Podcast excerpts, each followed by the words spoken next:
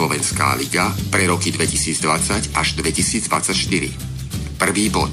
Namiesto miliardy do stíhačiek dáme nenávratný príspevok pre mladé rodiny. Druhý bod. Nie menší starobný dôchodok ako priemerná mzda v HDP 1060 eur. Tretí bod Zavedieme trvalý mesačný rodičovský príspevok na výchovu detí vo výške za prvé dieťa 20%, druhé dieťa 15% a tretie dieťa 10% z priemernej mzdy v HDP. Štvrtý bod. Skoncujeme so zadlžovaním mladých rodín a postavíme im 80 tisíc bytov slovenskými firmami. Piatý bod. V súlade s Európskou sociálnou chartou nik nemôže občana Slovenskej republiky pripraviť o strechu nad hlavou. Šiestý bod. Zdravie občana povýšime na národný záujem. Siedmy bod. Jednotný národný vzdelávací program sa musí stať strategickým záujmom Slovenska. 8. bod. Zastavíme deformovaný výklad slovenskej histórie, zmeníme systém podpory slovenskej kultúry doma a vo svete. 9. bod. Vymožiteľnosť práva a právom chránených záujmov každého občana musí byť zabezpečená do jedného roka. 10. bod Nevyhnutnosťou zmien v slovenskej ekonomike je oslobodenie fyzických a právnických osôb spod byrokratizácie štátu a viac prírodzeného práva. 11. bod. Zavedieme zníženie daní. Daň z príjmu fyzických osôb na 10% a nefunkčný systém DPH zmeníme na osvedčenú daň z obratu vo výške 10%. Zvýši sa schopnosť a životná úroveň obyvateľstva a odstráni sa šedá ekonomika. 12. bod Zmena volebného systému z jedného volebného obvodu na 80 volebných obvodov. Maximálny počet 80 poslancov v Národnej rade Slovenskej republiky a ich odvolateľnosť. 13. bod. Odstránime jednostrannosť verejnoprávnych médií a zabezpečíme vydávanie tlačeného verejnoprávneho denníka. 14. bod. Podporíme vidiek, kazdolstva a zabezpečíme potravinovú sebestačnosť Slovenska. 15. bod. Vrátime energetiku a strategické podniky do rúk štátu. 16. bod. Zriadíme vlastné bankovníctvo a poisťovníctvo a zavedieme 100% ručenie bankových vkladov. 17. bod. Skoncujeme s korupciou a zneužívaním právomocí verejného činiteľa. 18. bod. Presadíme osobnú zodpovednosť zamestnancov štátnej správy a verejnej správy za škodu spôsobenú nesprávnym rozhodnutím alebo nesprávnym úradným postupom. 19. bod. Zriadenie domobrany považujeme za základ bezpečnosti a obrany štátu. 20. bod. Suverenita, sloboda, spolupráca na všetky svetové strany a vojenská neutralita sú zásadami zahraničnej politiky.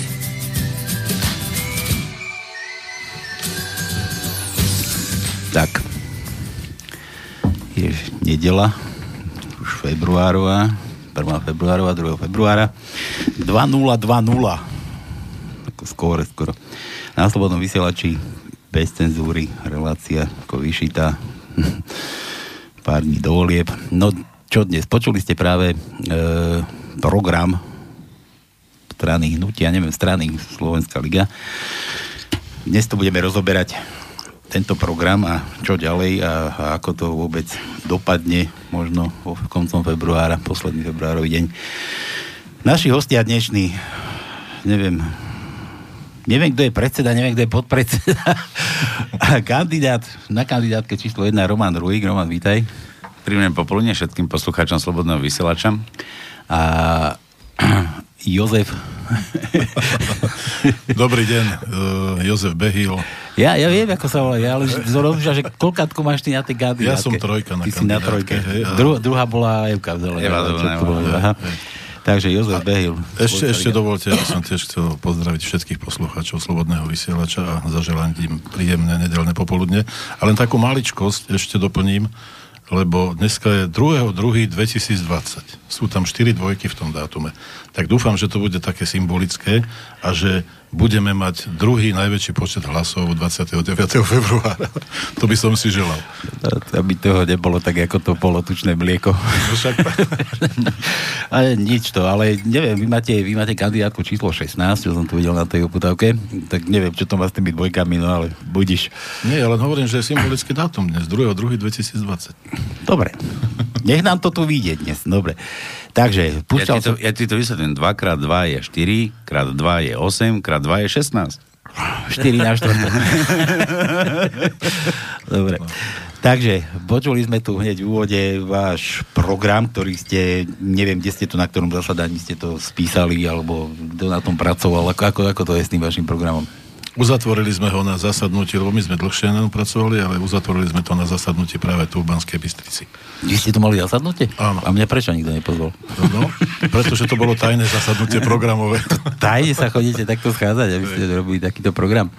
Dobre, poďme, poďme k tomu programu. Teda ja si myslím, že poslucháči Adam by chceli vedieť, pretože všetky strany už pomaly popredstavovali program v televíziách, vás nikde nikto nezavolá, alebo volal vás niekto? Predstavovali ste niekde tento program ešte? Mm, zatiaľ nás, my sme ho predstavovali na tlačovej besede, kde bola verejná tlačová beseda, došlo tam v podstate z médií, došla tam aj Markiza došla tam TASR, ale bohužiaľ napríklad keď som zapýtal, že prečo tá Markiza to neuverejnila, tak Markiza povedal, že sa to dáva do archívu. TASR zverejnilo vyslovene tlačovú správu a zase liberálne médiá nič neprevzali, takže asi tak o, musíme byť v utajení stále a budeme robiť asi takú podzemnú politiku. Kedy si tak bolo, že v ilegalite. Je to taká ilegalita, dneska nám to tiež tak prípada. Proste asi sa boja. Asi sa majú strach, že tí liberáli by naozaj boli porazení takou silnou programovou iniciatívou Slovenskej ligy, lebo Slovenská liga robí naozaj pre ľudí a je to aj vidieť, lebo môžeme si povedať, že napríklad keď sme dávali do okrskových komisí od posledných snemov nám pribudlo skoro 2000 členov, takže je to unikát, kde tá Slovenská liga naozaj spája ľudí a ja si myslím, že to je veľmi pozitívne a verím tomu, že aj v tých voľbách teda to pozitívne bude. Hm. Všetci sa chvália tým, že tie programy, čo majú, že majú strašne, strašne veľa bodov. A vy ste to, vy ste to nazvali, že, že 20 Prečo je ich len 20? Tak bodov by bolo vždy veľa, lebo tých problémov je v každom rezorte strašne veľa problémov, ale e, tiež si treba uvedomiť, že samotná voľby, volíme si svoj zastupcov na 4 roky do parlamentu a príprava zákonov, zmena zákonov, všetko trvá nejaký určitý čas. Ak to chceme robiť e, vyslovene profesionálne a nie ako sa to robí dotiera, že sa príjme nejaký zákon a za rok sa znova mení, takže my sme pripravili 20 rokov, ktoré naozaj za tie 4 roky dokážeme aj zrealizovať. Nielen to, ja by som to ešte doplnil. Treba povedať, a to je, myslím si, dosť vážna vec a treba to uh, vážne vypichnúť. Na všetkých týchto uh, 20 bodov máme dobrých a na slovo za tých odborníkov. Takže toto za týmto každým jedným bodom stojí jeden odborník v našej strane, ktorý ručí za to, že to, čo je tam napísané, vie aj prakticky vykonať. Dobre, tak... Dobre, Joško to povedal, že ručí za to, lebo, skupina, lebo tam sú skupiny odborníkov, kde vlastne jeden je kompletne vyslovene ako otcom toho a on vlastne to prináša na realizáciu naozaj aj v tom zákonodárnom orgáne, aby sme došli k zmenám a zmenám prospech ľudí tak mi teraz vysvetlíte, chalani, teda poďme rád radom na tie, na tie body. Bod, bod 1, alebo program, program, program číslo 1. Namiesto miliardy do stíhaček dáme nenávratný príspevok pre mladé rodiny. To by ktorému odborníkovi patrilo? Na ministerstvo obrany, alebo ekonomika nejaká, sociálne?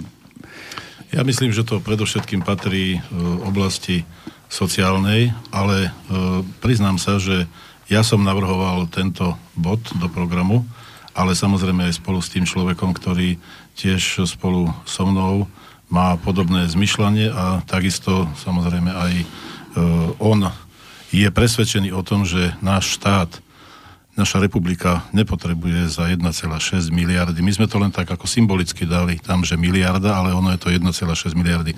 Nepotrebujeme tieto stíhačky. Vôbec ich nepotrebujeme. A tieto finančné prostriedky bez najmenších problémov by sme predovšetkým mali orientovať, orientovať na mladé rodiny, pretože mladé rodiny boli dlhodobo a sú dlhodobo v našom štáte podceňované. A nielen na mladé rodiny. To súvisí totižto s tou trojgeneračnou solidaritou. Pretože to, čo my vravíme podľa tej starej rozprávky, že jeden vraciam, druhý požičiavam a z tretieho sám žijem. To je vlastne tá medzigeneračná solidarita, ktorá hovorí o tom, že vraciam svojim rodičom, požičiavam svojim deťom a z toho tretieho sám žijem. To je základ aj ekonomiky štátu. Ale tu, kde kto si povie, že jednoducho potrebuje armáda takéto výdavky, v poriadku, armáda potrebuje, ale slovenská domobrana potrebuje a nie naša armáda preto aby sme sa prezentovali ako, akí sme strašne dobrí obchodníci, pretože obchodujeme s NATO a so Spojenými štátmi americkými. Pretože 1,6 miliardy doslova do písmena vyhodiť na stíhačky, ktoré sa budú otáčať nad Polskom a nad Maďarskom, keď sa budú chcieť vôbec otočiť, tak to je absolútny totálny nezmysel. Pretože keby sme si dohodli určitým, slovom, určitým spôsobom zmluvne s určitou s, s našou nejakou štruktúrou to, že ako bude chránený náš štát s našou štruktúrou doma vytvorenou, tak nás to vyjde oveľa lacnejšie. Za 1,6 miliardy vieme vybudovať domobranu o počte minimálne 120 tisíc osôb. Ja, by som to aj doplnil, v podstate ten nákup stíhačiek je logický, kto každý uvažuje, tak uh, si dokáže predstaviť, že vlastne pre koho tie stíhačky kupujeme. Či naozaj pre slovenskú armádu, alebo ich kupujeme v rámci Severoatlantickej aliancie v spolupráci s Američanmi, ktorí vlastne naozaj sa snažia svoje základne budovať, a čo chcú aj u nás, budovať stále smerom bližšie k hranicám k Rusku. A práve to máme aj ten problém, že vlastne vyslovene Severoatlantická aliancia a Spojené štáty tlačia na slovenskú vládu na to, aby sa vybudovala vyslovene vojenská letecká základňa na Skliači. V kuchyni máme jednu časť v Prešove. A je to vidieť, že vlastne toto je taká malá predpríprava. Nakúpte stíhačky nám, potom nám dajte ešte letisko. My vám síce dáme len 5 miliónov, hej, ale 1,6 miliardy tu zaplate. No toto sú práve tie veci, že my to vnímame tak, že náš štát vždy bol mierový. Každý Slovak vždy pracoval vyslovene a nestaral sa do cudzích konfliktov. A dnes nás chcú do týchto konfliktov zaťahovať a tomu chceme zabraniť. No, preto samozrejme hovoríme aj o, preto samozrejme hovoríme aj o vojenskej neutralite. Ono to aj tak zaváňa tým, že tie stíhačky budú tu u nás, budú akože naše, ale v podstate, keď na to bude mať nejaký konflikt, tak budú použité na tento konflikt. No, presne o toto ide a ja si myslím, že... A nemusia to ani základne budovať. My by sme mali byť bezkonfliktní ja si myslím, že sme uh, mostom Európe, uh, sme stredom dokonca aj geografických hranicov. Pri Kremnici je hranica Európy a myslím si, že vlastne Slováci vždy boli pracovitým národom, mierumilovným národom, ale dokázali sa vždy aj postaviť každý, každému jednému útlaku, ktorý k nám prichádzal. Napríklad, uh, môžeme si povedať, keď bola islamizácia Európy prvá, tak práve na Slovensku sa zastavili Turci, ktorí nedošli na západ a preto ten západ ani nepoznal, čo to je moslim v Európe v tom čase a dnes nám ich sem prostredníctvom migrácie chcú natlačiť cez rôzne kvoty a my to vyslovene neakceptujeme a radšej budeme sa starať o našich ľudí a to je pre nás najpodstatnejšie. Hm? Ja iba mám takú poznámku Iďme z prízemia niekde k nadhľadu, pretože vieme, že veľká časť hospodárstva Ameriky je postavená na zbrojenom priemysle. Už Kennedy mal problémy a je všetko evidentné, že odstranili ho zbrojári a Amerika celý život potrebuje predávať zbranie, predávať muníciu. Vyvoláva konflikty a verte tomu, že keby došlo k nejakej mierovej dohode, prestali by sme kupovať my, ostatní, tak polovička Ameriky ide do štrajku, pretože by vznikla veľká nezamestnanosť. Je toto niekto si vedie, vie uvedomiť? My vlastne plníme, plníme plníme požiadavky zbrojárov v Amerike a ja, tak ako ste povedali, na čo nám sú tie stíhačky? No, Aby tu boli na zemi, keby vznikla tretia svetová vojna, tie stíhačka nevzlietnú. A teraz vyhodiť peniaze. Ohrozuje nás tu niekto? Ja by som Toto to... strašenie už nech prestane, nech sú konkrétne veci, kto, kto má záujem o našu, e, našu krajinu, pretože my nemáme ani, ani e, nerastné suroviny, nemáme, máme veľmi vzácnú surovinu, to je voda, ale e, tam Rusi majú neskutočné zásoby, ktoré stále západ, západ pachtie po nich. Tonko, nemáš pravdu, ale no. povedal by som, s tými surovinami nemáš pravdu, ale vysvetlím aj to, ale uh, chcel by som na to nadviazať. My si musíme uvedomiť, že vlastne my dokonca ešte tým nákupom tých stíhačiek ideme do dlhu. Áno. Náš štát ide do dlho a zadlžujeme vlastne naše budúce generácie. Však dnes e, okolo 8700 eur, tuším, je dlh na jedného občana, takže toto sú základné problémy, prečo by sme mali dávať peniaze do stíhačiek, ktoré majú slúžiť e, cudzím záujmom a nemali by sme sa venovať vyslovene našim rodinám a tomu, aby naša populácia tu rastla, aby v podstate sme podporili naozaj tú mladú rodinu, ale aj, ako Joško povedal, trojgeneračne. Všetky rodiny, lebo rodina je vlastne naozaj babka, otec, o, syn alebo vnúk. Hej? Takže musíme aj takto sa o, rozmýšľať a preto vlastne aj tento bod je ako prvý a možno pre niekoho by vyznieval ako populistický, ale vôbec nie populistický, nie reálny. Lebo tie peniaze, keď dáme do rodín, tak budeme stavať napríklad byty pre mladé rodiny. Dobre, vysvetlili ste, poďme na, na druhý bod. Ja by som ešte skočil, lebo sme nevysvetlili to, čo Tonko povedal, že nemá úplne pravdu s tými nerastnými surovinami. Vôbec to nie je pravda. My máme nerastného bohatstva veľmi veľa okrem vody. Voda je to najdrahšie, čo je dôležité. Druhá je pôda, to nie je nerastná e, surovina. Tretia sú lesy, to znamená, tu sa dá žiť. A potom máme nerastné bohatstvo. Máme ropu, málo kto to vie, alebo ako e, množstve, my by sme mohli ťažiť ďaleko viacej, len je to na záhorí a kvôli zákonom, medzinárodným zákonom nemôžeme ťažiť celé, celý ten dole, lebo by sme začali odčerpávať ropu aj z e, Rakúska. Ono v podstate, ale ten dol je náš. Takisto máme tu bridlicu. Dobre viete, že na východe bol problém. Máme tu železnú rudu, preto sa volá Slovenské rudohorie. Máme tu, nos, máme tu zlato, máme tu striebro. My tu máme veľa nerastného bohatstva.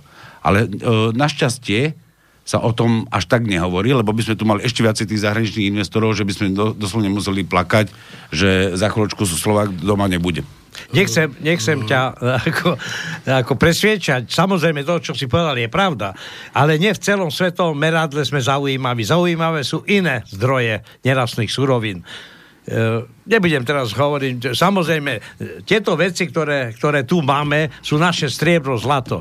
O toto sa musíme starať, aby sme si zachovali. To je máš pravdu. Páni, ja vás musím trošku prerušiť, nehnevajte sa na mňa, lebo takto sa nedostaneme k tomu 20. bodu ani o polnoci toho programu alebo stále sme pri prvom bode, ale keď dovolíte ja len jednu myšlienku a keď sa nenahnevate na mňa, skúsme to tým uzavrieť, ten bod 1. Uh, e, jednoducho od čias kedy sa Zurindovci v tomto štáte ujali moci, nás stále, stále a neustále niekto vťahuje do medzinárodných konfliktov a vyťahuje nás pred tú pomyselnú e, armádu na to, ako do prvých radov, aby sme my prví prišli o našu zem, o našich ľudí, našich vojakov a naše životy. A tomuto musíme zabrániť, skrátka toto je ten najzásadnejší problém, ktorý ja vidím vo vzťahu aj k NATO, aj v tom, že nás vťahujú, vťahujú umelo, bez toho, že by sme my čo také chceli, alebo že by to mala vláda našim ľudom a našimi občanmi odsúhlasené. Ďakujem. Dobre, uzatváram bod číslo 1 to je v parlamente. Zvykajte si, zapnite pána poslanca, vypnite pána poslanca. A hlasujte. A hlasujte. Vypnite pána poslanca. Dobre, poďme bod 2. Nie menší starobný dôchodok ako priemer nám zdá v HDP. Tento program vychádza aj z mojej politiky, vyslovene, kde sme to rozoberali aj z ekonomickej a sociálneho odvetvia a dospeli sme k tomu, že naozaj každý občan, ktorý odpracuje 30 až 40 rokov pre národné hospodárstvo, má právo aj na dôstojný život. Keď hovoríme, že nie je menej ako nám mzda, tak o, treba si uvedomiť, že vlastne každý jeden občan zo svojej mzdy odvádza do zdravotnej poisťovne, do sociálnej poisťovne a takisto aj zamestnávateľ odvádza odvody do sociálnej poisťovne. Tieto odvody sa vyslovene strácajú. A my tvrdíme, že ak zoberieme 34% odvodov do sociálnej poisťovne, ktoré by sa nemali stratiť, ale by mali byť použité do dôchodkového systému, kde dnes máme cirka od 900 tisíc do milióna dôchodcov, starobných dôchodkov a zhruba okolo 3 milióny ľudí, ktorí vyslovene sú produktívni, tak tvrdíme jednu vec, že vlastne tí produktívni ľudia e, vyslovene finančnými príspevkami zo svojej mzdy, to znamená v rámci vzniká nejaký priemer, priemer nám zdá, a tento priemer vlastne odvádzajú prostredníctvom odvodov. A tieto odvody, keď odozdáme vlastne tým našim dôchodcom, tak v tomto prípade zabezpečíme ich reálny dôstojný život a môže naozaj ten dôchodca si žiť tak, ako žije dneska v Nemecku, v Rakúsku, pomerom jednotlivých e, cien, ktoré sú dneska na Slovensku dané. Hm?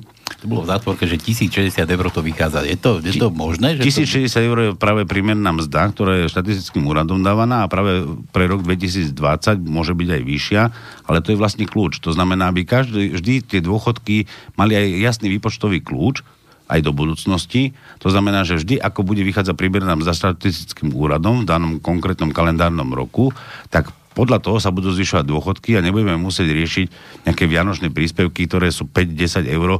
Samozrejme, že ten dôchodca sa aj z toho teší a potom volí smer, Uh, ale to je, to je populizmus. To je populizmus a my si myslíme, že ten dôchodca sa má mať dobre celý rok a nielen na Vianoce. Si spomínal, že je to milión dôchodcov približne, cirka. Uh, milión 150 tisíc. Dobre, bude ich viac, milión 150 tisíc a teraz uh, si, si pravil, že stačí a tie vianočné príplatky nejaké, že sa toho tešia a volia proste to, čo volia. E, ako chcete dať toto do povedomia tých dôchodcov? Keby vedeli, že každý dostane 1060 eur, tak už ste tam nad smerom aj nad kontrolou, lebo má nad všetkými týmito stranami. No, jedine, že by Slobodný vysielač dostal aj éter, väčší, ako má momentálne cez internet, tak potom by sme to mohli, mohli presadiť, lebo dnes vážne len alternatívne médiá dokážu dať priestor ľuďom, ktorí naozaj chcú niečo urobiť v prospech Slovenskej republiky. Ja by som jednu maličkosť, keď dovolíte, povedal také do života, čo možno ľudí trošku zaujme. Bol som s jedným priateľom v reštaurácii v Bratislave, bola to reštaurácia aj s kaviarňou a otvorili sme jedálne listky. On je nie zo Slovenska, ale je z iného štátu v rámci Európy a prvé, čo bolo, zavolal čašničku a pýta sa jej, že prosím vás pekne, vy v tejto reštaurácii máte nemecké platy? On hovorí, že nie, že prečo? A prečo máte nemecké ceny? Hm? A v tom je problém. E, tí, ktorí si pamätajú ešte, keď do Viedne chodila električka, tak si pamätajú aj to, že plné kaviárne vo Viedni a plné reštaurácie boli predovšetkým ľudí takých, ktorí boli nad 50, nad 60. Proste tí ľudia jednoducho na to mali aby mohli do tej kaviárne ísť. A tí naši ľudia, ktorí sú dneska v tomto veku 50, 60 a viac, si určité veci pamätajú a tiež by radi išli do kaviárne, posedieť si, aby sme ich len nesústredovali v domovoch dôchodcov a rôznych sociálnych zariadeniach, kde im dáme také jedlo, ktoré v skutočnosti stojí euro 50 v úvodzovkách. Hej, nehovorím, že celodenné, ale aj také. A toto je neúcta. To je neúcta k starej, starej a staršej generácii, ktorá sa celý život starala o to, aby sme my mohli dnes žiť aspoň, aspoň to, čo žijeme, keďže sme si to sami zbabrali. No ja, ja, si pre, ja mám takú predstavu o slovensko dôchodcovi, že je rád, keď si drevo na zimu zaplatia, aby mal čím kúriť. Ne? Samozrejme, no, samozrejme. To je celý problém. Kaviarne by som aj možno 5 kubíkov, 5 kubíkov dreva, jedno taká, jedna taká malá avia, od 350 do 450 eur len tak zafičí. No treba si uvedomiť, že náklady dneska na byt, na dom, na energie, vlastne ten dôchodca, ak je sám, to znamená, že ak stratil svoju polovičku svojho partnera, tak má vážny problém dnes prežiť. Za tie peniaze nedokáže pokryť tie náklady a veľakrát práve musíme dochádzať tomu, že tie deti podporujú tých starých rodičov a prečo by si to nemali robiť cez ten solidárny sociálny systém, lebo takto zabezpečíme 100% záchranu všetkých našich ľudí lebo ak e, tí ľudia v dôchodkovom veku alebo starobných dôchodkoch budú môcť naozaj sa hýbať, e, chodiť e, po svete, tak ako chodia západní dôchodcovia, tak si myslím, že naozaj dostanú zadozučinenie za to, čo pre tento štát aj urobili. Dobre, Stop. Bod 2. Ideme bod 3. Zavedieme trvalý mesačný rodičovský príspevok na výchovu detí vo výške za prvé dieťa 20%, druhé dieťa 15%, tretie dieťa 10% z priemernej mzdy v HDP. Mňa tu zarazilo to, že trvalý trvalý, to nie je tam omylom dané, že trvalý, nie, nie je to len to, do nejakého určitého veku je dieťaťa? To, je to trvalý, je to trvalý, to znamená, bereme to tak samozrejme, že pokiaľ o, dieťa nedostane, o, nedosiahne vek osoby, ktorá bude samostatne zárobkovo činná, to znamená do veku 15, teda 16 rokov, ktorá je minimálna školská dôchádzka, ale samozrejme pokiaľ vykoná, si vykonáva štúdium, tak aj v tomto čase.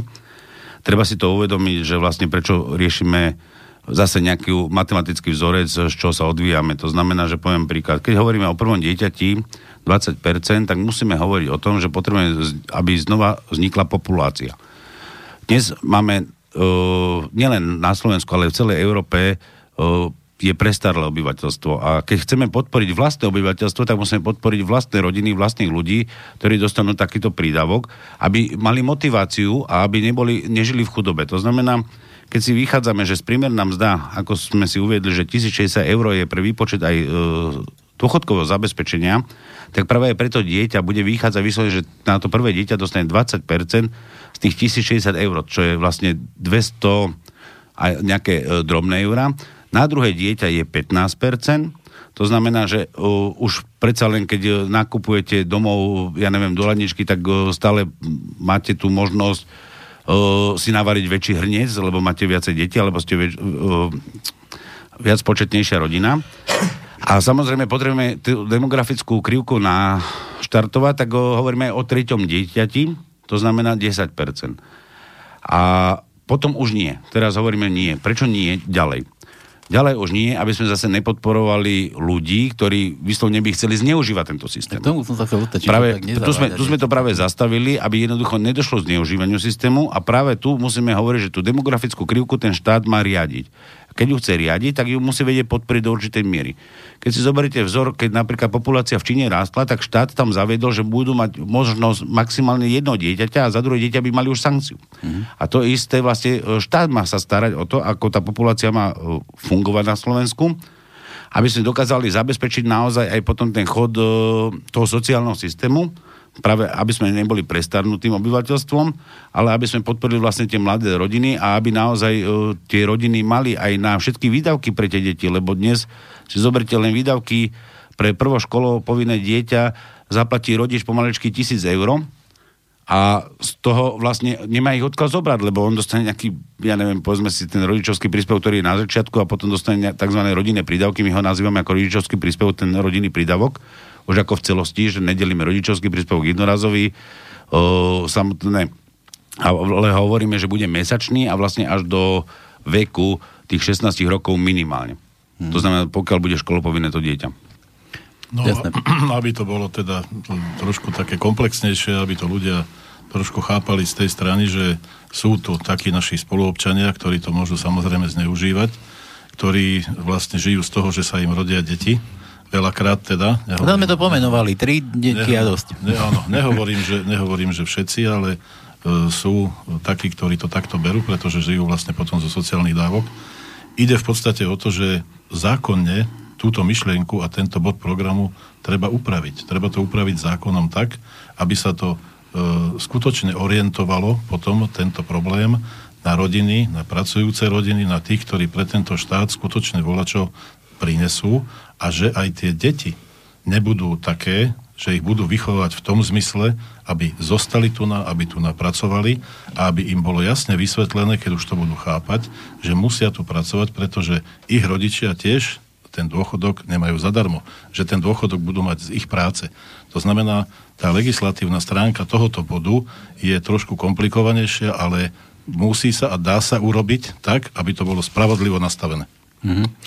Takže takto štartujeme populačnú krivku, ale nemáme kde bývať. Bo 4 skoncujeme so zadlžovaním mladých rodín a postavíme im 80 tisíc bytov slovenskými firmami.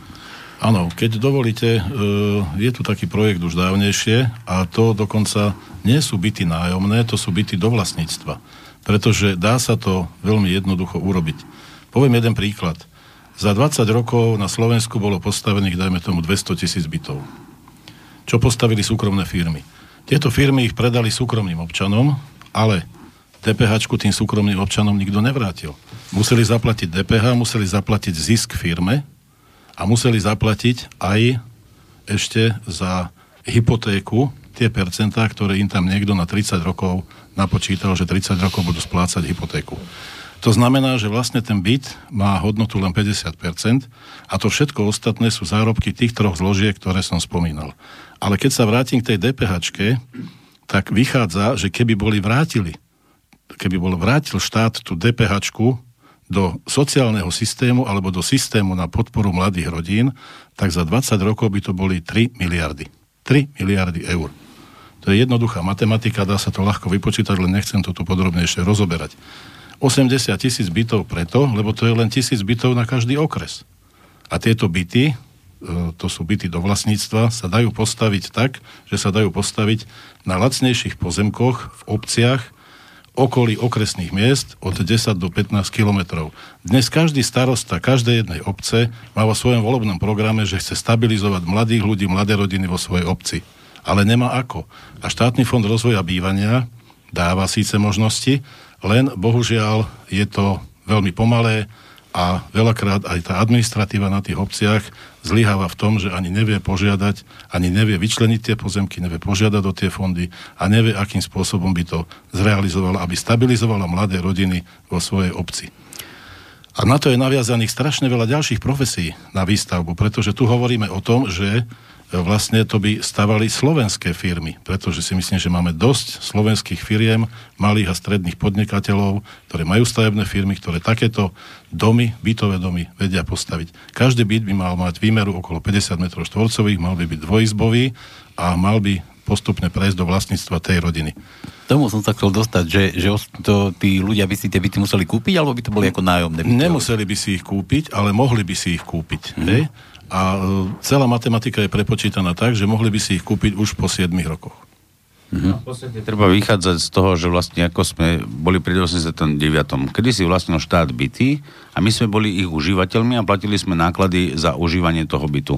A to je zhruba presne tá istá politika, ktorá bola predtým a v určitom období, po určitom čase, to znamená, poviem príklad po 20-30 rokoch, si ten človek môže kúpiť vlastne za zostatkovú cenu, dá sa povedať nula, alebo veľmi minimálnu sumu. Ale tak, ako Joško povedal, že my už rátame s tým, že už po 7 rokoch si bude môcť odkúpiť ten byt, Samozrejme, že tá zostatková cena bude vyššia, ale my nebudeme tlačiť do tých ľudí, ale zabezpečíme hlavne strechu nad hlavou. To je to najdôležitejšie práve, aby sme mohli podporiť aj tie mladé rodiny, ale samozrejme aj ostatnú populáciu Slovenska. Ja by som ešte jednu maličkosť tomu chcel doplniť, čo Roman hovoril. E, tu ide o to, že popri tom sa dajú vytvoriť e, celé skupiny v daných lokalitách tzv. rodinných podnikov, pretože o tento bytový fond sa treba starať. Treba sa starať o služby, ktoré súvisia s týmto bytovým fondom a o strašne veľa ďalších vecí, ktoré občania alebo zákon alebo stavebný zákon vyžaduje. Takže tam je aj náväznosť na ďalšie pracovné miesta a na podporu a vznik rodinných podnikov, aby si rodina alebo rodiny e, ujasnili, čo vlastne ďalej chcú vo svojom živote robiť a ako chcú odovzdať to podnikanie možno ďalšej generácii. Mm-hmm. 80 tisíc bytov to je dosť veľa. A ja nehovorím, že to bude za 4 roky, ale to je, tu ide o to. Tu ide a ja som to. sa ťa chcel opýtať, či to plánujete každý rok. Nie, nie, nie, nie, nie, nie, nie, to sa nedá. To sa dá zvládnuť od takých 7 do, do 10 rokov, tento počet, ale hovorím, že ide zhruba, keďže je 79 okresov, ide zhruba o tisíc bytov na každý okres. Ja by som to, keď môžem do toho povedať, reálne treba zmeniť legislatívu, lebo dnes naozaj celý problém je v tom, že prečo nemôžeme stavať, e, že vlastne najprv musíte mať nejaké územné konanie, územný plán, územné rozhodnutie, potom následne stavebné povolenie, potom až následne e, samotná realizácia. V dnešných podmienkach na Slovensku pri stavebnom zákone a funkčnosti všetkých tých byrokratických prvkov okolo o, e, vydania stavebného povolenia alebo územného rozhodnutia, ktorému predchádza, trvá, dá sa povedať, niekoľko rokov. A my chceme zmeniť aj tento zákon. My chceme práve, že napríklad, keď bude štát stavať, tak v takom prípade nebudeme musieť prechádzať tou tortúrou, ale zrýchlíme celé to konanie. Takže my môžeme povedať, že zhruba uh, tá, tí, tie byty 80 tisíc bytov sme schopní naštartovať tak, že vlastne v tomto volebnom období by sa naštartovali a začali realizovať. Ale dokončenie, samozrejme tiež je nejaká etapizácia aj tej realizácie, bude uh, následne ďalšie roky, v ďalších volebných obdobiach. Mm-hmm.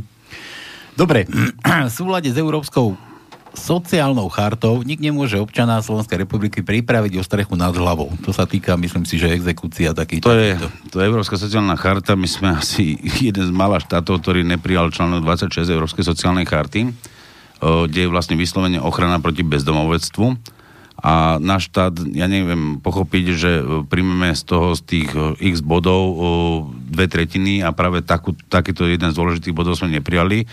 A to je vlastne, že nechceme byť populisti, že odlžíme všetkých z exekúcií, ale chceme poukázať to, že vlastne každý jeden má právo na to, aby mal strechu nad hlavou. To znamená, zabraňujem bezdomovectvu a práve byt o 50 m štvorcových záleží tiež podľa toho, aká to je rodina, tak o, bude chránený. To znamená, nebude môcť byť pod exekúciou konkrétneho bytu, kde vy ľudia bývate.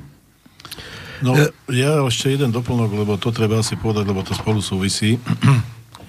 Keď som hovoril o tom, že zhruba e, to DPH, ktoré sa odviedlo, ktoré odviedli súkromní občania, rodiny, mladé rodiny, ale súkromné osoby, ktoré si kúpili byt a odviedli tú DPH štátu, že to vyšlo zhruba na tie 3 miliardy, tak týchto 80 tisíc bytov podľa prepočtov, podľa toho, čo aj poskytuje, podľa kľúča, ktorý poskytuje na meter štvorcový napríklad Fond národného fond, štátny fond, štátny fond rozvoja bývania, prepačte, tak podľa toho, keďže poskytujú od 620 alebo 630 do 650 eur na meter štvorcový, tak podľa toho je jasne vidieť, že dá sa prijať ten celkový rozpočet na tých 80 tisíc bez najmenších problémov, lebo tých 80 tisíc bytov vyjde asi na 3,6 miliardy.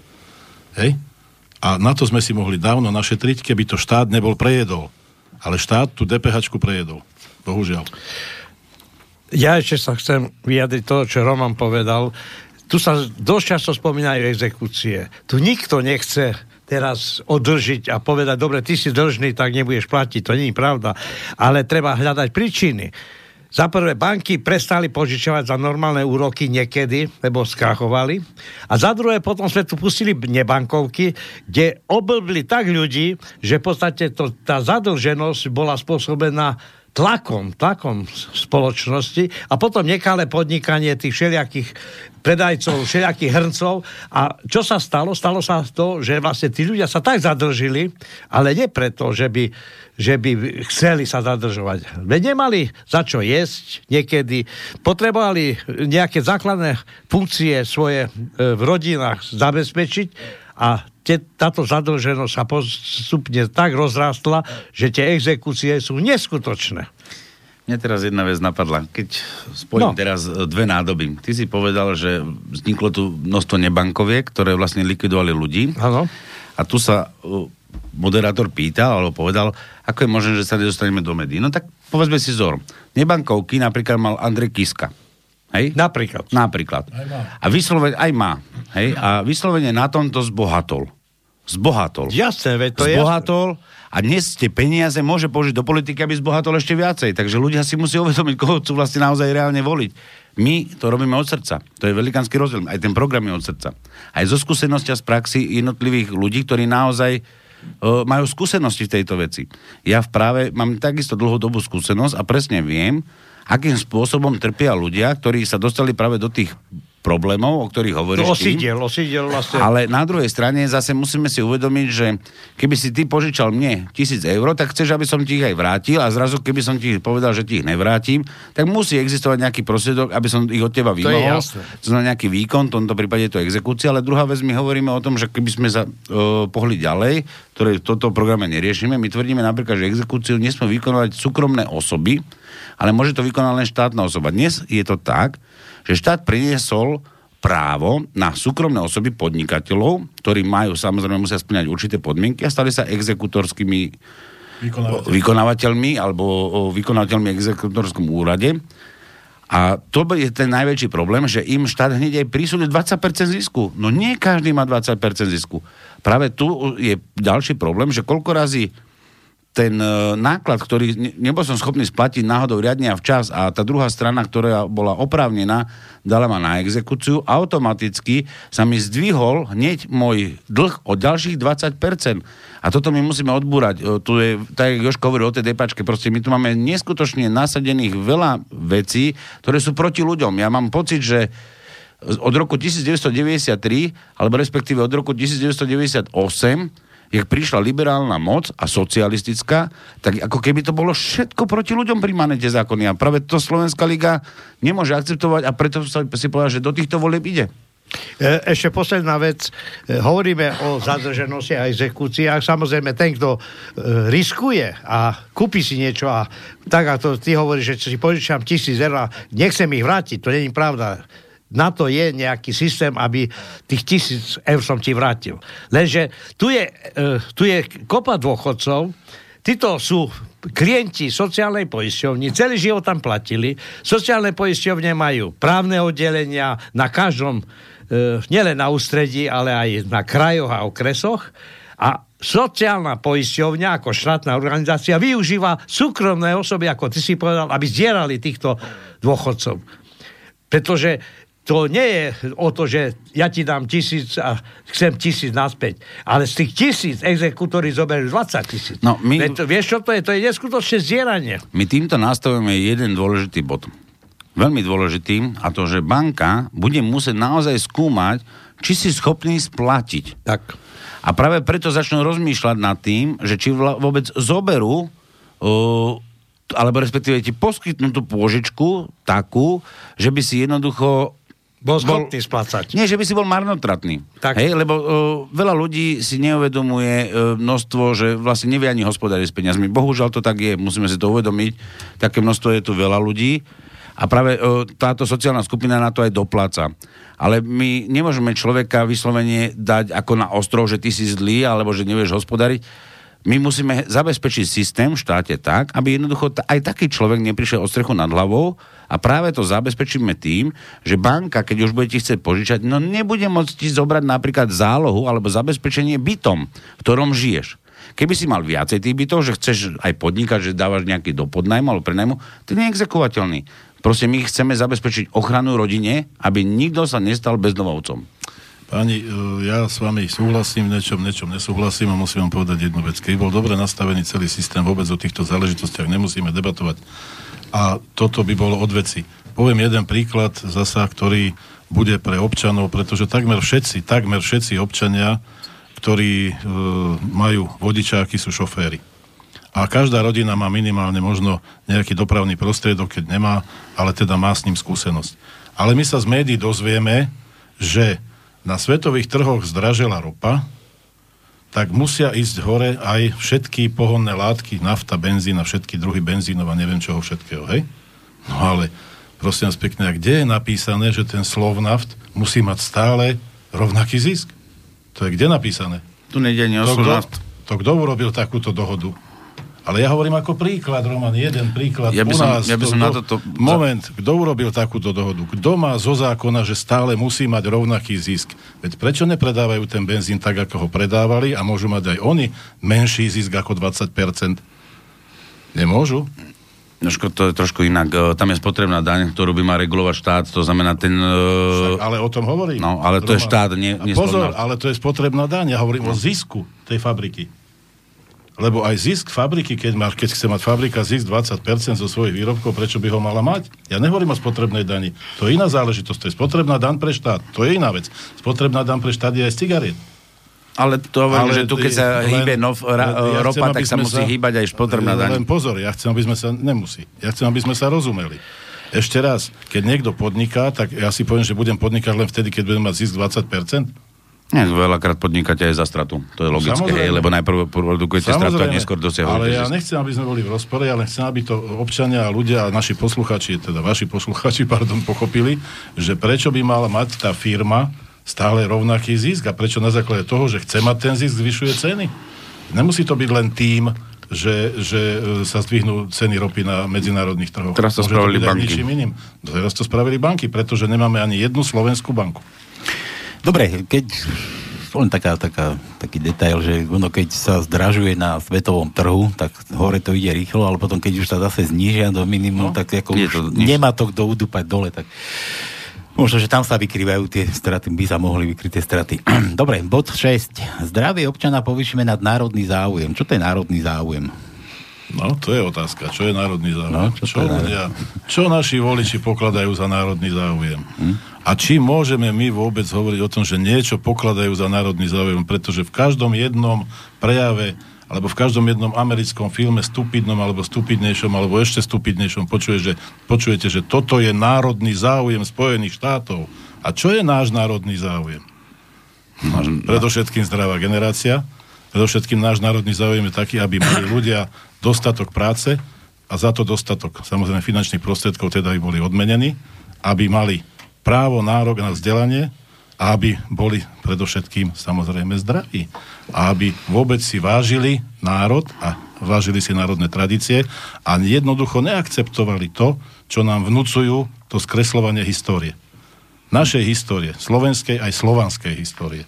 Národný záujem je všetko, čo sa týka rozvoja tohoto štátu, pozitívneho rozvoja a pozitívneho pre občanov. Všetko toto je národný záujem. Aj zdravie. V prvom rade. Tak ako keď to CT v tých Košiciach, čím to všetko začalo, že keď niekto niečo takto ukradne v záujme zdravia teda, alebo na úkor zdravia a ľudí ostatných, že už by mal byť tam odsúdený a, a sedieť ako, ako v podstate chránené oso- osoby No, nadnárodný záujem treba si zobrať to, že všetko, čo je v rozpore s právom štátu a všetkých občanov, lebo občania tvoria štát, a to je vlastne ten národ, ktorý tu dneska žije, tak musíme si v tom zdravotnom systéme nastaviť jednu vec. Dobre vidíme, že dnes e, veľa ľudí z Rakúska prichádza k nám sa dať ošetriť k zubárovi alebo na iné ošetrenia. A my sme nutení koľko razy priplácať si svoje ošetrenie u nejakého lepšieho, dá sa povedať, alebo iného aj lekára. A to my chceme povedať na ten národný záujem, tak ako je v ústave dané, že vlastne zdravotníctvo musí byť bezplatné, ale to znamená pre Slováka. Pre slovenského občana. To je to národné. My ako občania, slovenskí občania, žijúci na slovenskom území, slovenskom štáte, to je národný záujem. A práve preto chceme dosiahnuť to, že vlastne chceme dosiahnuť v zdravotníctve prevenciu, chceme dosiahnuť opateru a chceme dosiahnuť, aby bola bližšie k ľuďom. Chceme vrátiť zdravotníctvo naspäť do všetkých obcí a miest, kde budú všeobecní lekári. Chceme postaviť 80 kvalitných, technicky vybavených 21. storočia nemocnice, ktoré zabezpečia vyslovenie zdravotnú starostlivosť, kde človek nebude musieť čakať v radách a potom si robiť nejaké príplatky za nejaké čakania a niečo iné. To je ten národný e, záujem a na toto máme odborníka profesora Štefana Hrušovského, ktorý má dlhoročnú prax, je odborníkom e, v témach e, zdravotníctva a on vlastne sám prináša široko spektrálnejší tento program rozrob, podrobnejší. A hovorím v krátkosti, môžem dnes povedať akurát toľko, že pre nás je podstata.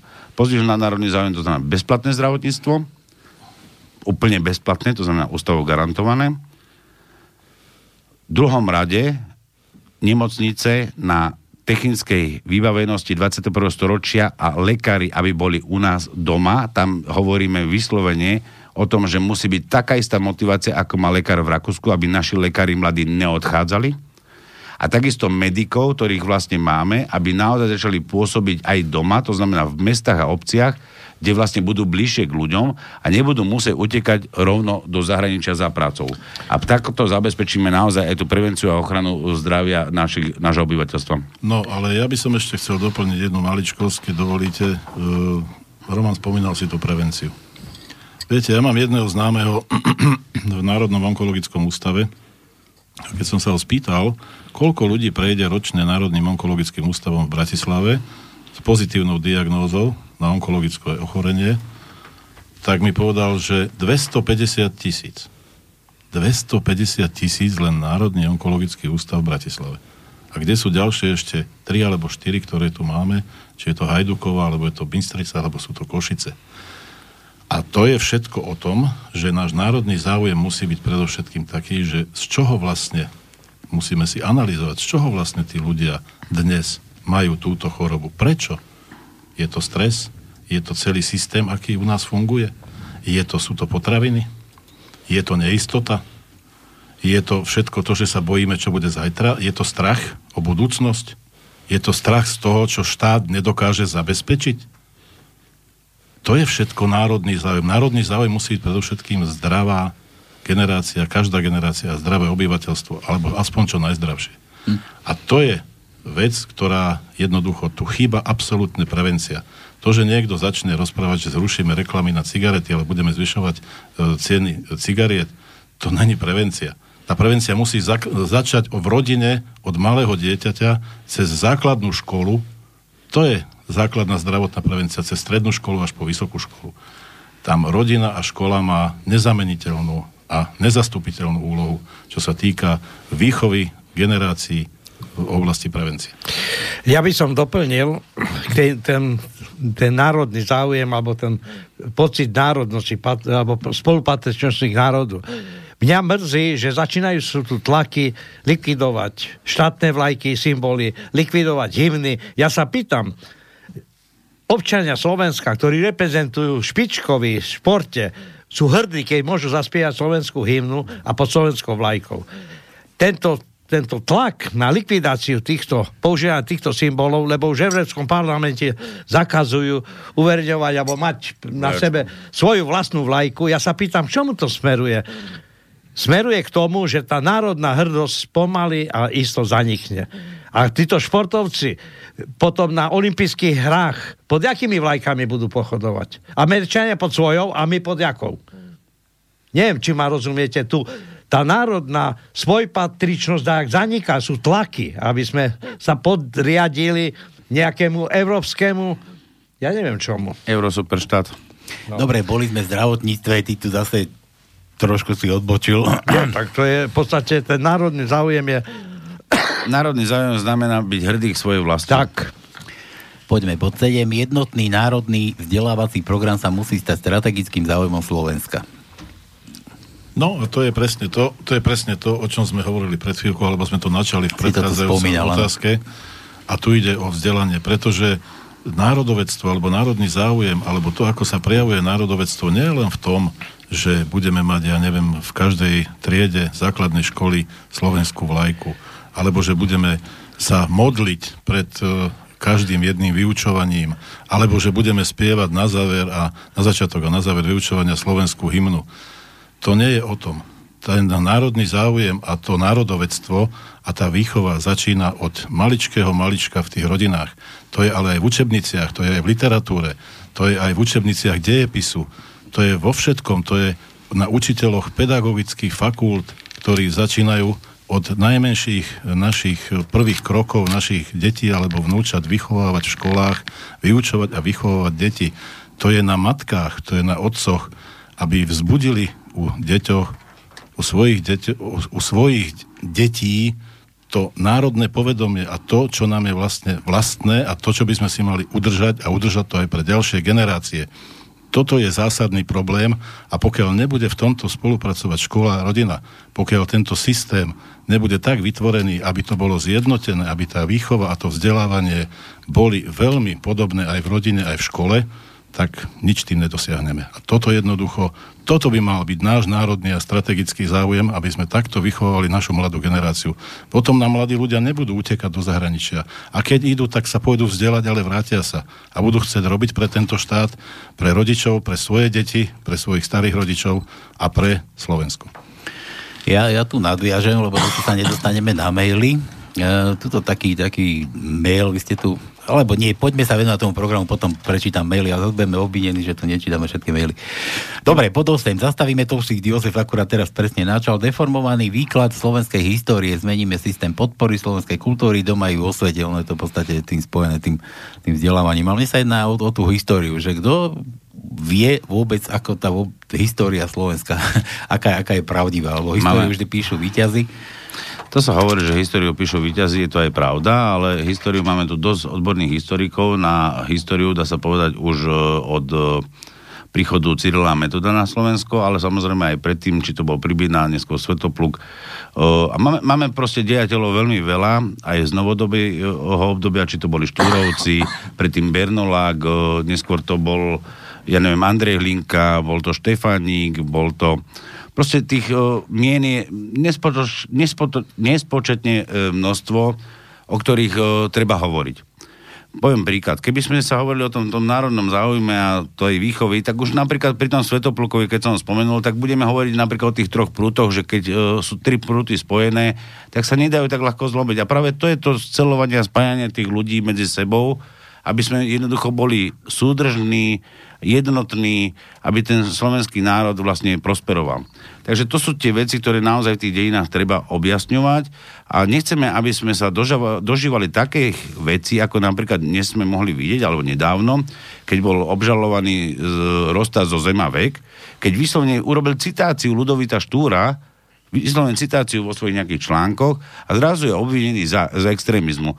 No predsa, keď e, niekto historicky niečo pomenuje a ja ho citujem, tak v takom prípade nemôžem predsa nikoho trestať a toto je vlastne že nesmieme si dovoliť, aby sa nám tu menila história len tým, že prichádza nám tu nejaký liberalizmus, ktorý vyslovene chce potlačiť všetko to národné, všetko, čo je rodina a všetko to, čo je jednoducho prirodzené.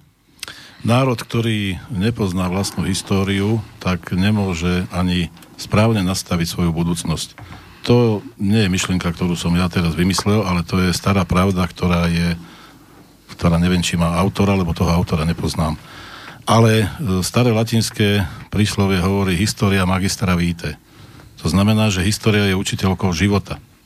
Pokiaľ my si budeme všetko vysvetľovať ináč a všetko budeme spochybňovať to, čo a tie skutočnosti, ktoré naozaj sa tak udiali, ako sa udiali, tak jednoducho sa k ničomu nedopracujeme a bude každý s nami zametať, pretože si nebudeme vážiť vlastnú históriu, vlastný štát, vlastný názor, vlastných občanov. A potom bude veľmi zaujímavé, že sa nakoniec dostaneme k tomu, že ani športovci nebudú chceť spievať tú hymnu pod slovenskou vlajkou. Ale viete, chcem povedať, chcem povedať e, jednu vec. E, zoberte si, kto dnes e, ja neviem, býva ja neviem, v blízkosti maďarských hraníc, tak ide do Maďarska a ide sa treba nájsť do nejakej maďarskej reštaurácie. Ale takmer v každej maďarskej reštaurácii máte obrovskú mapu, alebo nejaký gobelín, budem, nebudem konkrétny, lebo nechcem robiť reklamu tej reštaurácii. A hore máte, kde je Slovensko napísané, že Feldvidek. To si oni bez problémov tam jednoducho vycapia. A bez problémov to tam majú a naši ľudia tam chodia a nikto tam ešte nehodil žiadny guláš do toho. Uvarený, čo mal v tanieri. Hej? A to je, to je prvá vec. Dru- ani ich na to nikto neupozornil. Samozrejme okrem mňa. Lenže odtedy tam nemôžem chodiť. To je prvá vec. Druhá vec je tá, že každý vie, že Panonia a Blatenské jazero, predsa tam vládol knieža Kocel. To nebolo maďarské alebo uhorské územie vola kedy. Že sa sem niekto jednoducho niekto dosťahoval, niekto vklinil. Ja nechcem tu na rozduchávať vášne, ani nič podobné, ani nejaké extremistické názory. Ja hovorím históriu.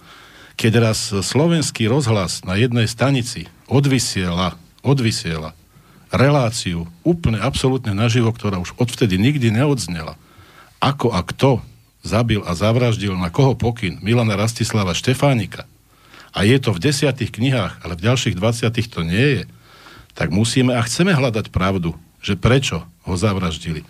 A prečo Štefánik išiel do Prahy urobiť poriadok s Benešom, ktorý prehral 200 miliónov dolárov podľa tohoto rozhlasu a podľa tejto relácie v parížskej herni, v parížskom kasíne. Prečo Tomáš Garik Masaryk, taký strašne, strašne významný prezident, ktorého všetci uznávajú, sa choval ako pederast a písal Štefanikovej frajerke z prosté oplzlé listy. A na to sú doklady, to všetko je v archívoch. A prečo to nikto nepovie na rovinu? Takisto ako nepovie, že Havel bol vagabund a že bol jednoducho ožraná opilec. A že takého bolo treba, lebo tak si vážili všetci tí, ktorí ho presazovali naše národy, český a slovenský. Tak, to je za toto teraz dostanem flaster. Všetkým sa poďakujem. Na, na debatu bolo historikov a historikmi. Iba jedna vec, genetická veda pokročuje. Teraz sa už postupne dokazuje, že vlastne 80% Maďarov majú slovenské geny. Čiže iba málo percent majú maďarské. Tak ako vy ste povedali, oni vklinili sa, lebo my sme boli niekedy jeden štát do Slovinsko, my sme boli až po more ten Balaton to bolo samozrejme sloven, slovanské územie. Čiže Maďari sa tu vkrýnili pred nejakými tisíc rokmi. ale, ale toto nechcú, nechcú uznávať. A tá veda, jak som hovoril, sa znova pokročila a genetikou sa vlastne dá dokázať, kto na tomto území má akých predkov. No, keby sme išli do diálky, tak všetci pochádzame z Afriky, tak rovno povedz, že už sme tu namigrovaní. My, my jediní nie. My sme jediní odtiaľ z tohto územia a Slovania pochádzajú vyslovene z územia Panonie. Tak, presne. Na odľahčenie. Dobre. Pozrite sa, ja ešte len jednu maličkosť. Preto sa, pretože necítime, necítime národne, keď to deklarujeme, že my sme národná strana, my sme národovci, ale prečo nikto nepovie, akým spôsobom teraz pracujú tí, liberál, tí liberáli európsky, akým spôsobom pracujú určití politici v Európskej únii, ako, spolu, ako pracujú tí, ktorí sú financovaní Šerešom, rôzne skupiny, ako sa snažia, keď to nejde tak, že celé národy slovanské, ako napríklad, ja neviem, Ukrajinu, alebo ja neviem, Polsko, alebo ďalších, že tak sa nás snažia rozoštvať znútra. Samozrejme, že všetci my sme extrémisti, ale oni nie sú extrémisti. Toto je ten pravý extrémizmus. Toto je pravý extrémizmus, ktorý je postavený proti, proti národom a proti slovanským národom. Podarilo sa im to už z časti v Polsku, podarilo sa im to z časti na Ukrajine, teraz sa snažia o Slovensku a budú sa snažiť aj o Čechy, pretože to je stratégia. To je ich stratégia, ako rozložiť slovanské národy, aby sa medzi sebou rozvadili, aby sa nepriklonili k tomu veľkému Rusku. Lebo už Kolár písal, k tomu Dubisku veľkému sa treba prikloniť. K tomu Rusku. To je jediná istota pretože odtiaľ a ten človek, ktorý večer príde, ten sprostý, hlúpy, blbý liberál, si sa nehambí otvoriť si na plynovom šporáku plyn a zohriať si tam vodu na čaj. A to je aký plyn? Americký? Ruský, však keby nebolo ruských energií, tak dneska sme tu dávno všetci v čiernej diere. Ešte kuríme drevom a uhlím. Dobre, kde ideme na dosudníctva, Roman, to je tvoja parketa. Vymožiteľnosť práva a právom chránených záujmov každého občana musí byť zabezpečené do jedného roka, čiže súdne spory do jedného roka vyriešiť. Ja som to načetol, že predchádzajúcej relácii, keď sme boli, kde som to podrobnejšie rozobral. Základ je to, že v podstate e, nie je možné, aby sme sa do, e, aby sme vyčkávali na svoje právo, kedy vlastne vôbec tento štát je schopný rozhodnúť o vašich právach. A práve preto každý jeden človek, keď som spomínal, že máme tu nejakú pôžičku a napríklad druhá strana mi ju nezaplatí, alebo vykonám pre niekoho nejaké dielo alebo nejakú prácu, službu a druhá strana mi ju nezaplatí, tak musím vedieť si túto pôžičku alebo túto pohľadávku vymôcť, tak aby som do jedného roka mal rozhodnutie súdom a nakoniec mohlo byť vykonateľné aj tou exekúciou, ale už tou štátnou, nie tou súkromnou. Tu hovoríme o tom, že vlastne do troch mesiacov musí zásadnúť tzv. zmierovací súd, ktorý nebude e, bežným súdom, ale bude mediačným súdom, ktorý bude rozhodovať o tom, do, do akú váhu dôkazov predložil a súd na základe týchto dôkazov, ktoré sú, už sa nebude vykonovať ďalšie nadmi, nadmeritorné e, dôkazy, ale v merite veci súd bude rozhodovať. To znamená, vypočuje si ešte raz strane, lebo nikto nikomu nechce odňať právo e, konať pred súdom, ale aby tie súdy sme aj odťažili a naozaj tú odbornosť priniesli do toho súdnictva a takisto aj chceme posilniť to súdnictvo o nových sudcov, e, z radu aj mladších, dneska čakateľov, lebo musíme si aj uvedomiť tú skutočnosť, že naozaj dnes ani právo skoro malo kto študuje, lebo bolo aj dlhodobá povinnosť byť koncipientom alebo čakateľom súdnym, vyšším súdnym úradníkom alebo aj na prokuratúre alebo kdekoľvek potrebujem to zmeniť, to znamená, chceme, aby naozaj zmierovací súd bol do troch mesiacov, prvostupňový inštančný súd rozhodol na základe dôkazov, to znamená v trvalom konaní, ako začne, tak skončí, to znamená, môže trvať maximálne niekoľko dní, ale nie, že bude sa odročovať o niekoľko mesiacov a počítať takoto dní, ale ako začne napríklad v trestnom konaní, začne a vykoná všetky dôkazy, ktoré je potrebné, ktoré už bude mať zosumarizované zo zmierčeho súdu a na základe toho rozhodne do troch mesiacov.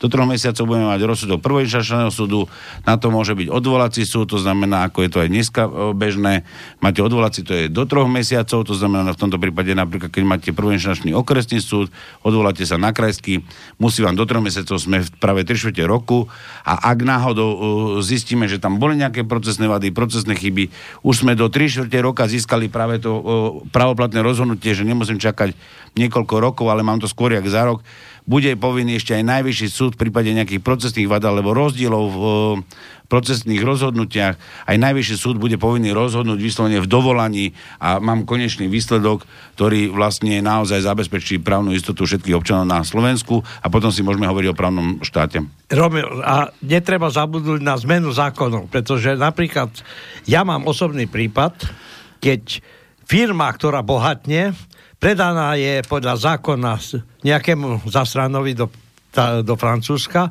a tie dlhy nemusia platiť. Neviem, či ma rozumieš. No dlhy musíš platiť, len ho musíš si uplatiť na súde. No ale e, keď je zákon, že vlastne táto firma už nemusí vrácať nič, ani štátu. Taký zákon neexistuje. Jakže ne? Ja ti poviem, že Tondo, styl nechaj- Nitra nechaj tak. existuje, jakže nie. Taký zákon A- neexistuje, že nemusím platiť. Keď mám svoju povinnosť nejakú, tak Dobre, musím plniť. ja ti dokážem, že je to tak. Potom po relácii. Páni, jednu maličkosť iba. Chcel by som povedať jednu vec, čo si treba, aby si občania uvedomili. Aby sme si to uvedomili my všetci a aby si to uvedomili hlavne sudcovia, právnici, advokáti a všetci tí, ktorí tvoria zákony. Všetci sa musíme riadiť zákonmi. Nikto nie je nad zákon. Nikto. A nikto nemôže zákon deformovať a nikto si nemôže myslieť ani sudca, ani exekútor, ani žiaden advokát si nemôže myslieť, že je nad zákon. Bohužiaľ, doteraz je to opačne. Niektorí si myslia, že sú nad zákon, pretože dokážu zdeformovať tie zákony a vysvetľovať si ich tak, a tak ich vysvetliť a prijať také rozhodnutia, že vlastne nerešpektujú v podstate zákon a jeho pravú podstatu a jeho výkladovú stránku nerešpektujú. A v tom je problém. Sudcovia, sudcovia, veľakrát sudcovia sa neriadia zákonom, lebo si myslia, že sú nad zákonom. A v tom je problém. Pre nich musí platiť zákon takisto, ako pre všetkých ostatných. Dobre, trošku budeme rýchlejší, lebo už nám čas uteká. Ja som tu preskočil jednu, jednu vec o byrokratizácii, to asi je každému jasné, to ma tak nezaujalo, ale zavedieme zníženie daní. Daň z príjmu fyzických osôb na 10% a nefunkčný systém DPH zmeníme na osvedčenú daň z obratu vo výške 10%. Zvýši sa schopnosť a životná úroveň obyvateľstva, odstraní sa šedá ekonomika. Toto, toto ma tak zaujalo.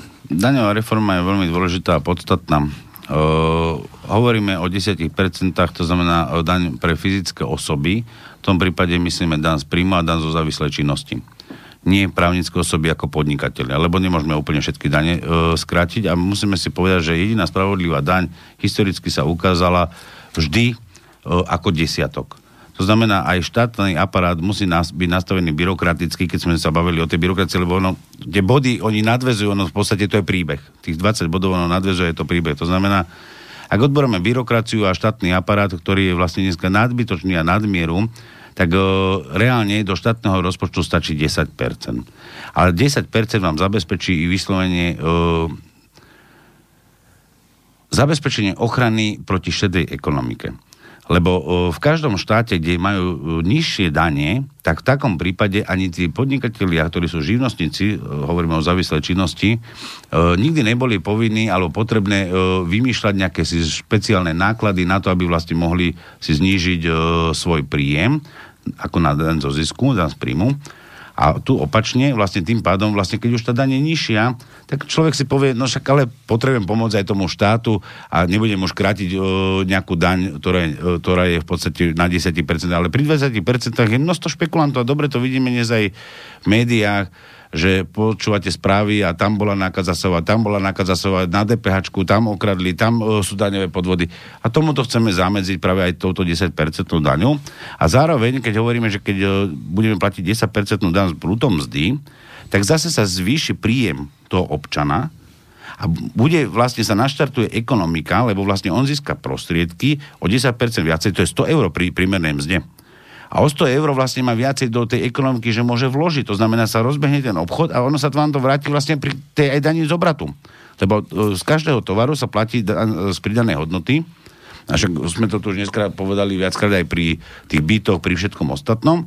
A práve tu uh, naštartujeme zase tú ekonomiku v tom, že dan z obratu musí byť 10%. Prečo 10%? Toto bolo už e, v roku 93 až do roku 98 bola daň 6 až 10% daň z obratu. Pôvodný systém bol nastavený daň z obratu, my sme prijali vstupom do Európskej únie daň z pridanej hodnoty. Daň z pridanej hodnoty automaticky Mikloš a SDK liberáli začali zvyšovať. To treba povedať, že kto to bol, to boli liberáli. Liberáli začali zvyšovať daň z pridanej hodnoty, respektíve daň z obratu, ktorá sa dosiahla až na tzv.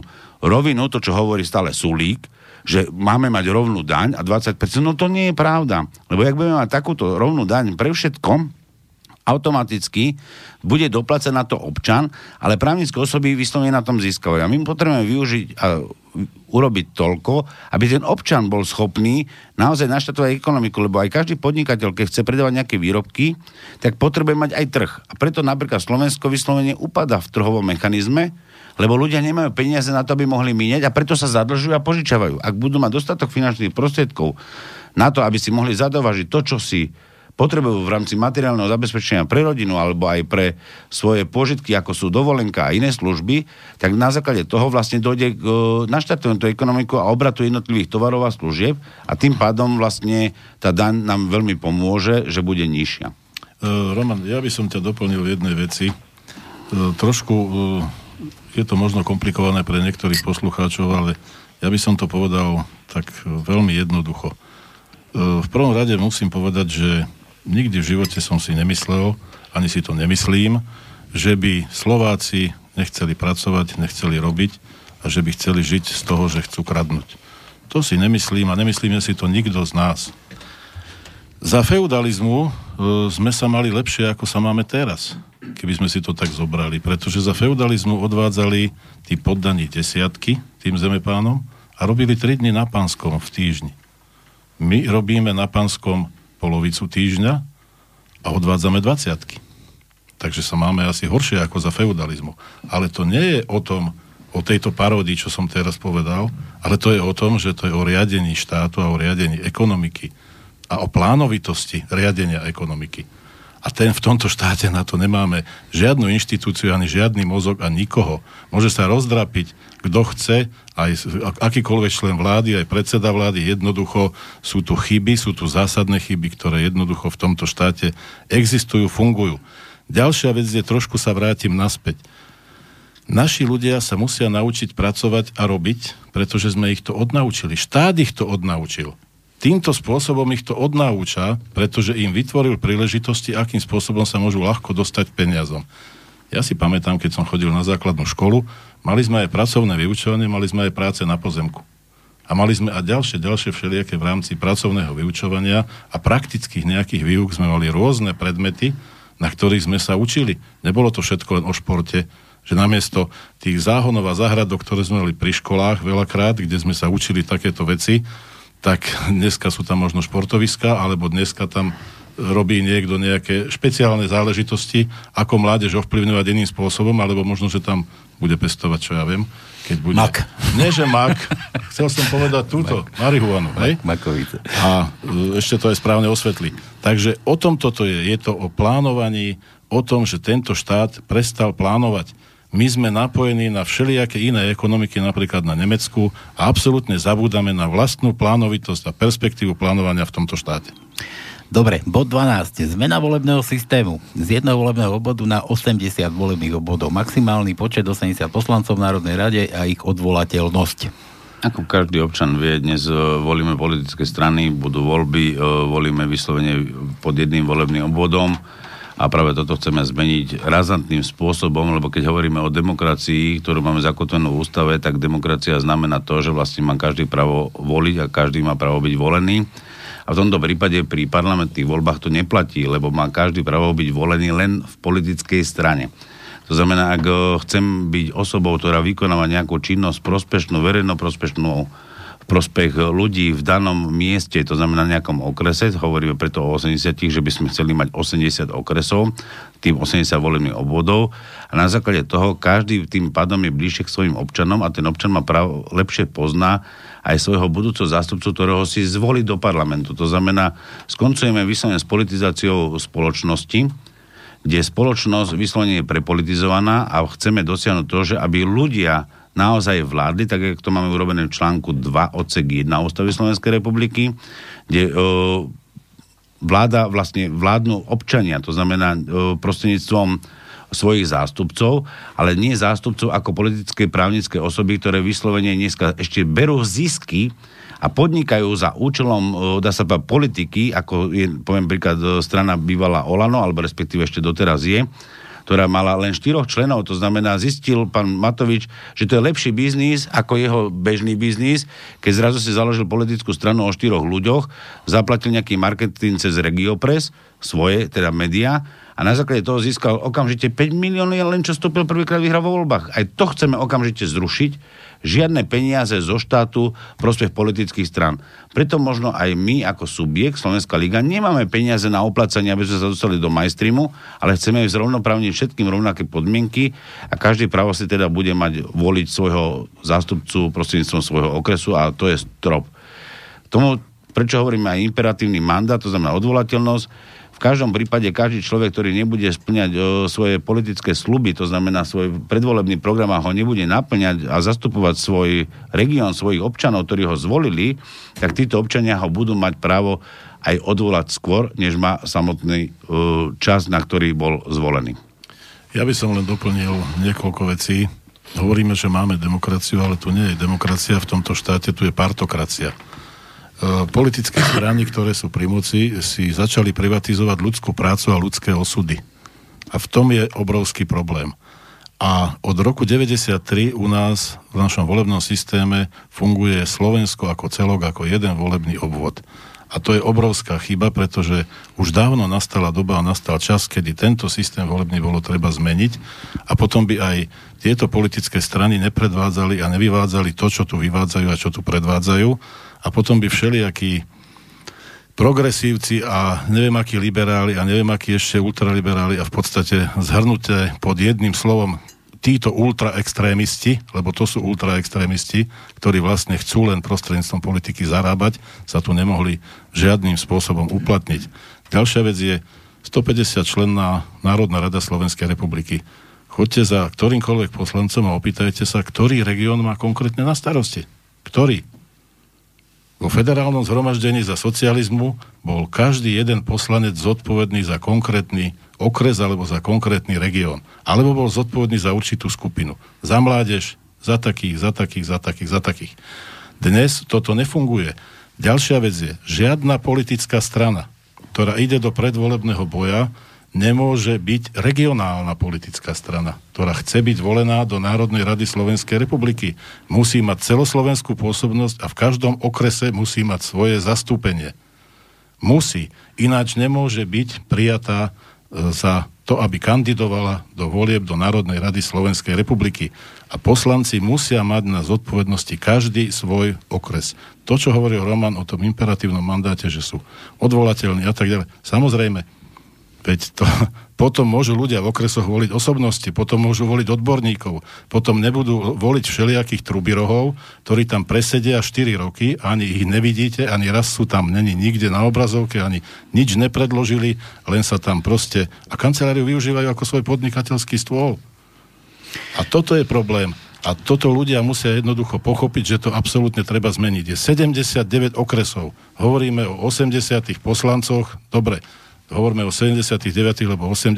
v poriadku, ale musí mať na starosti každý poslanec svoj konkrétny okres a za ňo musí zodpovedať a skladať účty. Dobre, zrychlíme trošku chalani, ja tu preskočím zo pár bodov.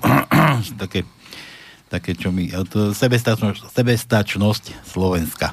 Potravinová sebestačnosť Slovenska, hej?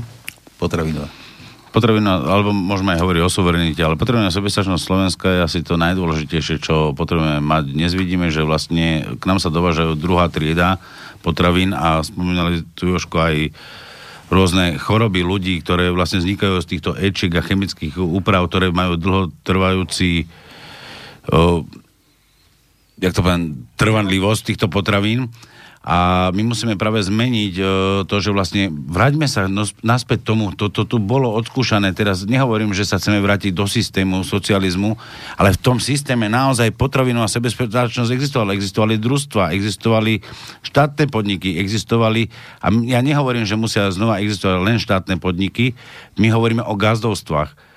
Uh, prestávame používať vyslovene tie zahraničné názvy, že farmár a taký a taký a takéto relácie. Nie, to boli gazdovia gazdovia mali svoj dobytok, mali svoje hospodárstvo, mali svoju úrodnú pôdu a oni sa starali. To boli tzv. rodinné podniky a toto chceme naspäť podporiť a takým spôsobom zároveň aj tzv. podporiť predaj z dvora, to je to podnikateľský aktivizmus, kde vlastne podporíme zároveň tú rodinu predajom a zároveň aj zdravými potravinami, ktoré si vypestujeme alebo vyrobíme, poviem, odchováme tu priamo na Slovensku a nebudeme nutení dovážať niečo stále zo zahraničia, čo dnes sa zneužíva tým, že sú tu rôzne zahraničné podniky z Holandska, z Talianska. Videli sme aj tú, tú kauzu, ktorá bola na východe Talianov a oni berú vyslovene dotácie. Na našu pôdu berú dotácie z Európskej únii, ktoré sú ešte väčšie, ako dostane ostatný hospodár na Slovák na svojom roličku, ktorý tu dneska pracuje. A to musíme zmeniť, vyslovene zmeniť celé. No, e, ešte raz pripomeniem jednu vec, že asi to bolo účelovo dané a účelovo namierené proti našim občanom, že štát e, týmto spôsobom, ako sa stará o potravinovú sebestačnosť, však vieme, ktoré politické strany v predchádzajúcom volebnom období sa byli do prs, že za 4 roky budeme potravinovo sebestační, že? Bola to aj jedna z národných strán. Nechcem na nikoho útočiť, ale to sú také nezmysly, pretože absolútne nevedeli ako na to. Ale my si e, spomíname a pamätáme a veľa z nás si pamätá na jednu podstatnú záležitosť. Teraz musím zasa Maďarov pochváliť. Pretože slovenskí Maďari, ktorí žili na juhu, to boli paprikáši, to boli, tí pestovali uhorky, tí pestovali Melóny. šalát, Melóny. melón, melóny. Tí, tí pestovali všetko, rozvážali to po celej republike za socializmu. A v čom bol problém? Boli to podnikatelia, platili z toho nejaké obrovské dane, ale ľudia jedli zdravé potraviny. Mali obrovské všelijaké foliovníky, mali, mali pestovali kvety, aj keď najlepší, najkrajší kvet bol samozrejme karafiát, hrebíček, hej? ale o to teraz nie je podstatné. Podstatné je to, že chodte dnes kúpiť jednu normálnu kyticu, dovezenú z Holandska, za jednu rúžu zaplatíte 4 eurá. Za jednu rúžu dovezenú z Holandska, zmrazenú. Hej? Ale o to teraz nejde, tu ide o to, a predovšetkým ide o to, že musíme prestať robiť takú politiku, aby sme ľudí odnaučili robiť, aby sme im znechutili vlastnú prácu, vlastné podnikanie, také, ktoré má chrániť naše zdravie a také, ktoré vyrába zdravé, nebudem hovoriť bio, zdravé potraviny pre deti, pre mládež a pre všetko ostatné. A ďalšia vec je potravina. Základná potravina, ktorú musíme brať ako potravinu, je naša dobrá, čistá voda naša dobrá čistá voda. Obrovské množstvo minerálnych prameňov, ktoré nevyužívame, predávame, ľudia nemajú možnosť s tým robiť. Jednoducho nemajú na to peniaze, nemajú si odkiaľ zobrať peniaze na to, aby mohli v tejto oblasti podnikať a preto sa z nás, z nás stávajú konzumenti namiesto toho, aby sme využívali to, čo tu máme v prospech našich občanov. Dobre, chalani, ja tu spojím dva body. Je to, skoncujeme s korupciou, zneužívaním právomoci verejného činiteľa a ja by som to spojil aj s tým zodpovednosť zamestnancov štátnej správy z verejnej správy za škodu spôsobenú nesprávnymi rozhodnutiami, nesprávnym úradným postupom. V krátkosti a ideme na... Veľa politikov tu hovorí o hmotnej zodpovednosti politikov, o, o trestnoprávnej zodpovednosti. Musíme si povedať, že hmotnú právnu zodpovednosť každý jeden má. To znamená, ak mu zverím nejakú vec, tak má hmotnú zodpovednosť za ňu. To neznamená, že máme dneska štátnych úradníkov viazať hmotnou právnou zodpovednosťou. To sú diletanti, ktorí toto všetko tvrdia. Alebo že nemáme e, trestnoprávnu zodpovednosť. Máme. Zneužitie pravomoci verejného činiteľa v trestnom zákone máme. Takže nemáme problém. To len treba začať e, aplikovať a realizovať. Hmotnoprávnu zodpovednosť je, keď spôsobí škodu zamestnateľu, to znamená spôsobí škodu štátu, tak tú hmotnoprávnu zodpovednosť máme, ale my potrebujeme vyslovene zaviesť škodu z nesprávneho úradného po- postupu alebo z rozhodnutia. To znamená, ak e, orgán štátnej správy nezákonne vydá nejaké rozhodnutie, vznikne škoda štátu, ktorú musí zaplatiť na základe súdneho rozhodnutia aj fyzické alebo právnické osobe alebo tretej osobe, tak musí tento štát nedoplácať sám na to, že túto škodu zaplatí, ale túto škodu musí vymôcť vyslovene od tej osoby, ktoré takéto rozhodnutie vydalo, alebo nesprávnym ústavný- úradným postupom e, nekonalo, to znamená napríklad e, nekonalo e, včas, riadne a včas, boli tam prítehy v konaní. A na základe toho napríklad veľakrát ústavné súdy dávajú uznesenia alebo rozhodnutia o tom, že naozaj má každý jeden právo, že boli prieťahy v rôznych konaniach, či to bolo na súdoch, či to bolo pred orgánmi štátnymi správe. Viete čo, ja sa pokúsim teraz trošku rozosmiať našich poslucháčov. Ja Žužovu poznám, Žužovu poznám. Sa ani nechoval tým. Áno, Žužovu poznám, keď som bol ešte z 8 alebo 9 na základnej škole. Odvtedy ju poznám. A viete prečo? Lebo v Trnave som chodil na základnú školu na Gorkého ulici a my keď vola, čo bolo dobre, tak sme hovorili, že to je Žužo. to je Žužo. Odtedy poznám meno Žužova. A s Kočnerom som si telefonoval každý druhý deň, samozrejme, pretože on bol vládca v tomto štáte, on bol prezident, on bol premiér, on bol všetko, že? Samozrejme. Čiže už nemáme len mečiarizmus, už nemáme len zurindizmus, už, ne, už máme aj kočnerizmus. A teraz ďalšia vec je to, čo Roman, to, čo Roman hovorí. Rozumiete? Najprv zoberú bývalého generálneho prokurátora, potom ho pustia, aby si upratal všetky veci, ktoré mal kde poschovávané a potom idú akože zasa tam, že poďme mu volať čo zobrať, čak uvidíme, čo nám tam nechal. Možno mu to chceli Alebo, že nám, prídeme. alebo áno. A ešte povedali, že aj prídeme. Aby to presne nasmerovali. Tak prosím vás pekne, čo je toto za systém? My máme jedného odborníka na takéto záležitosti, ktorý bol bývalý vyšetrovateľ, volá sa inžinier Melicher. A tento musel opustiť policajný zbor, napriek tomu, že mal pomerne vysokú funkciu, preto, že práve riešil takéto problémy. Ale ruka ruku mie a oni jeden druhého kryli. Tak ako aj kryjú teraz veci. To znamená, to je prvá záležitosť. Druhá záležitosť, ako náhle volá, čo vyjde von z policajného spisu alebo zo súdneho spisu, na čo nemá nárok, Nikto iný, len tí, ktorí s tým priamo pracujú podľa zákona, okamžite, okamžite, či ten denník alebo kdokoľvek to doniesol a mohlo to byť aj združenie investigatívnych novinárov, aj s prepáčením, prepačte za výraz psej prdele európskej, tak jednoducho treba dať na nich trestné oznámenie. Veď čo sme tu my? Uganda, Urundi? Alebo čo sme tu? Úplne, úplne hlupáci? Fakt si myslia, že sme hlupáci? Dobre, to no, nechaj, už máme Iba málo času. toľko, iba Nie, jednu ty si dlhý vždy. Podľa čínskeho kalendára je dnešný rok, rok potkana. A minulý rok bol rok e, Kočnera. Dobre. 1-0. Tak, e, poďme na, na poslucháčov. Fešáci. Držte sa, ideme z kopca. Dobrý deň, chlapci, čo to tu trepete? Vysťahovalcov zo Slovenska je 300 tisíc. Keď sa popária, bude to 150 tisíc potenciálnych rodín, na to treba 150 tisíc bytov okamžite. Vy chcete za xx rokov postaviť 80 tisíc bytov, otáznik, pôsobíte komicky, že vypadíte. Ale sme to tu inak upresňovali, že to bolo na... To bol liberál, ktorý už bol v zahraničí, už mal byť o, Ale, niekde kúpený. ale no. ďakujeme mu za Jasné. názor, my ho Ďakujeme. tiež máme radi. Môžeme, ako keď chceme robiť zemlianky, tak môžeme žiť v zemliankách, ale my potrebujeme stavať naozaj reálne byty, kvalitné byty pre rodiny a nie to, čo toto tento pán hovoril. Dobre, pozdravujem pánov do štúdia. Zaujal ma fakt, že keď dôchodcovi zomrie jeho partner, partnerka, možno by bolo riešenie, aby preživší zdedil pozostalom, po pozostalom jeho dôchodok. Vyzerá to na prvý pohľad divne, ale snáď to je tiež ako nejaké riešenie, že by to stálo za Je to určite riešenie, je to dobrá myšlienka. Pokiaľ e, tento systém by bol nastavený tak, jak je, tak minimálne aspoň toto by sa dalo zabezpečiť pri tých politických subjektoch, ktoré teda boli pri moci. Ale bohužiaľ sa na to každý vykašľal a my hovoríme presne opak. e, My chceme podporiť každého, to znamená, aj keď žijú dvaja dôchodcovia, to znamená, tvoria rodinu, aby mal každý rovnako. To znamená, tam je ten solidárny systém. To je ten národný princíp. Podľa, podľa toho, čo sme tu spomínali, 1060 eur pre jednoho dôchodcu by si myslím, že pri dnešnom marazme bolo dosť celkom slušný peniaz. Ja si myslím, že by konečne mohli začať žiť. Dobre, ešte, ešte. Peťo, pán aha, nekecajte a konajte. Koľko podnetov na protiústavnosť článku ústavy zo zdra- za zdravotníctvo je, že, že zdravotníctvo je bezplatné, ste podali? Uh, nedá sa podať, uh, že či zdravotníctvo je podanie, vy nemôžete podať priamo na ústavný súd. Uh, takéto podanie, môžete to urobiť ako poviem určitá skupina poslancov, môže to urobiť súd, ale vy ako osoba to nemôžete urobiť.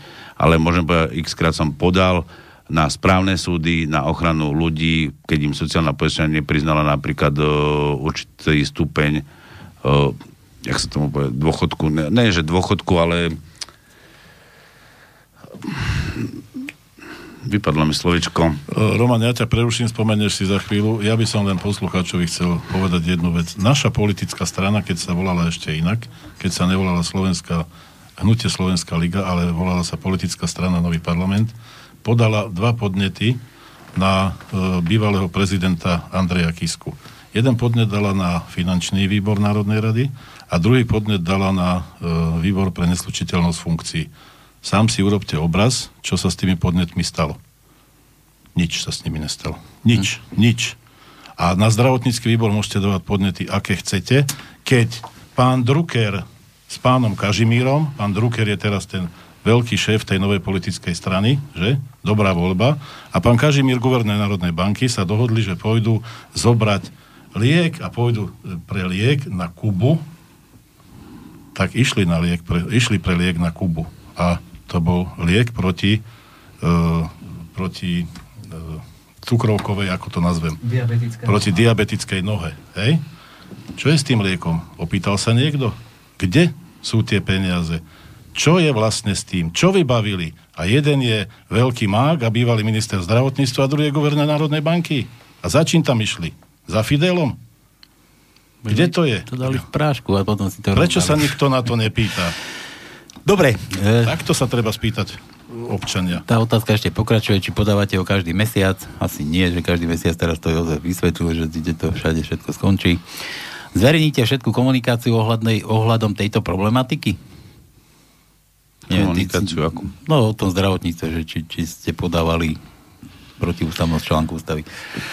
viete si nájsť vyslovene žaloby, aj keď si pozriete Roman Ruhig a dáte si žaloby, tak tam vidíte, alebo napríklad doktor Judr Balažik, ktorý je tiež našim kandidátom a uh, v rámci advokátskej kancelárii pracujeme na takýchto veciach. A ešte to pokračuje, že či, či viete zverejniť asi, asi ty zrejme všetky odpovede od poslancov NKU ombudsmana. To sú možnosti. Odpovede od poslancov NKU ombudsmana.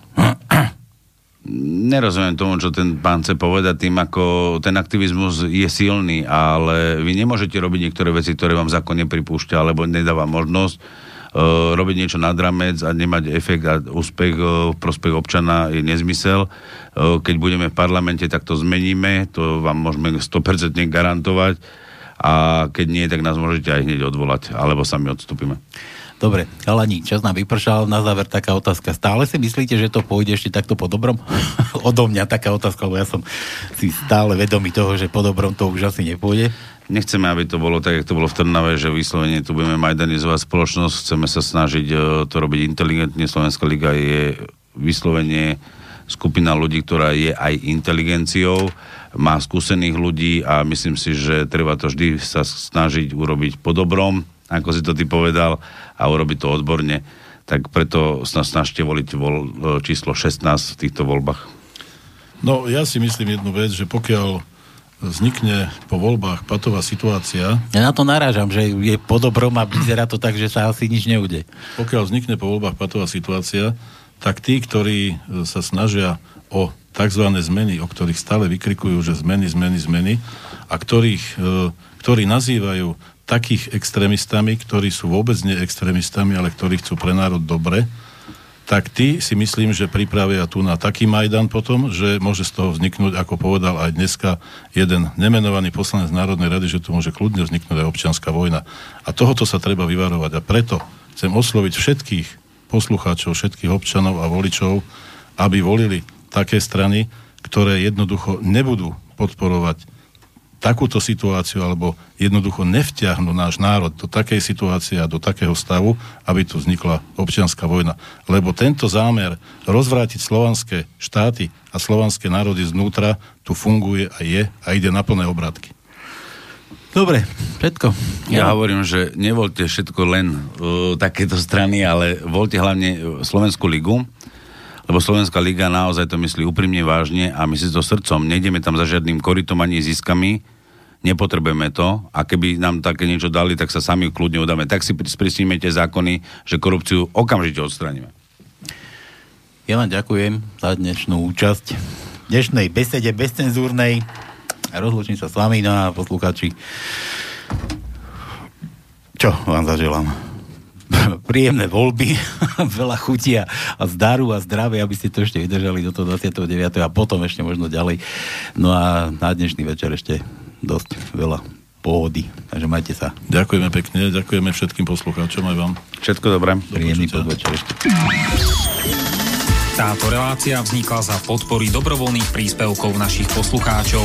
I ty sa k ním môžeš pridať. Viac informácií nájdeš na www.slobodnyvysielac.sk Ďakujeme.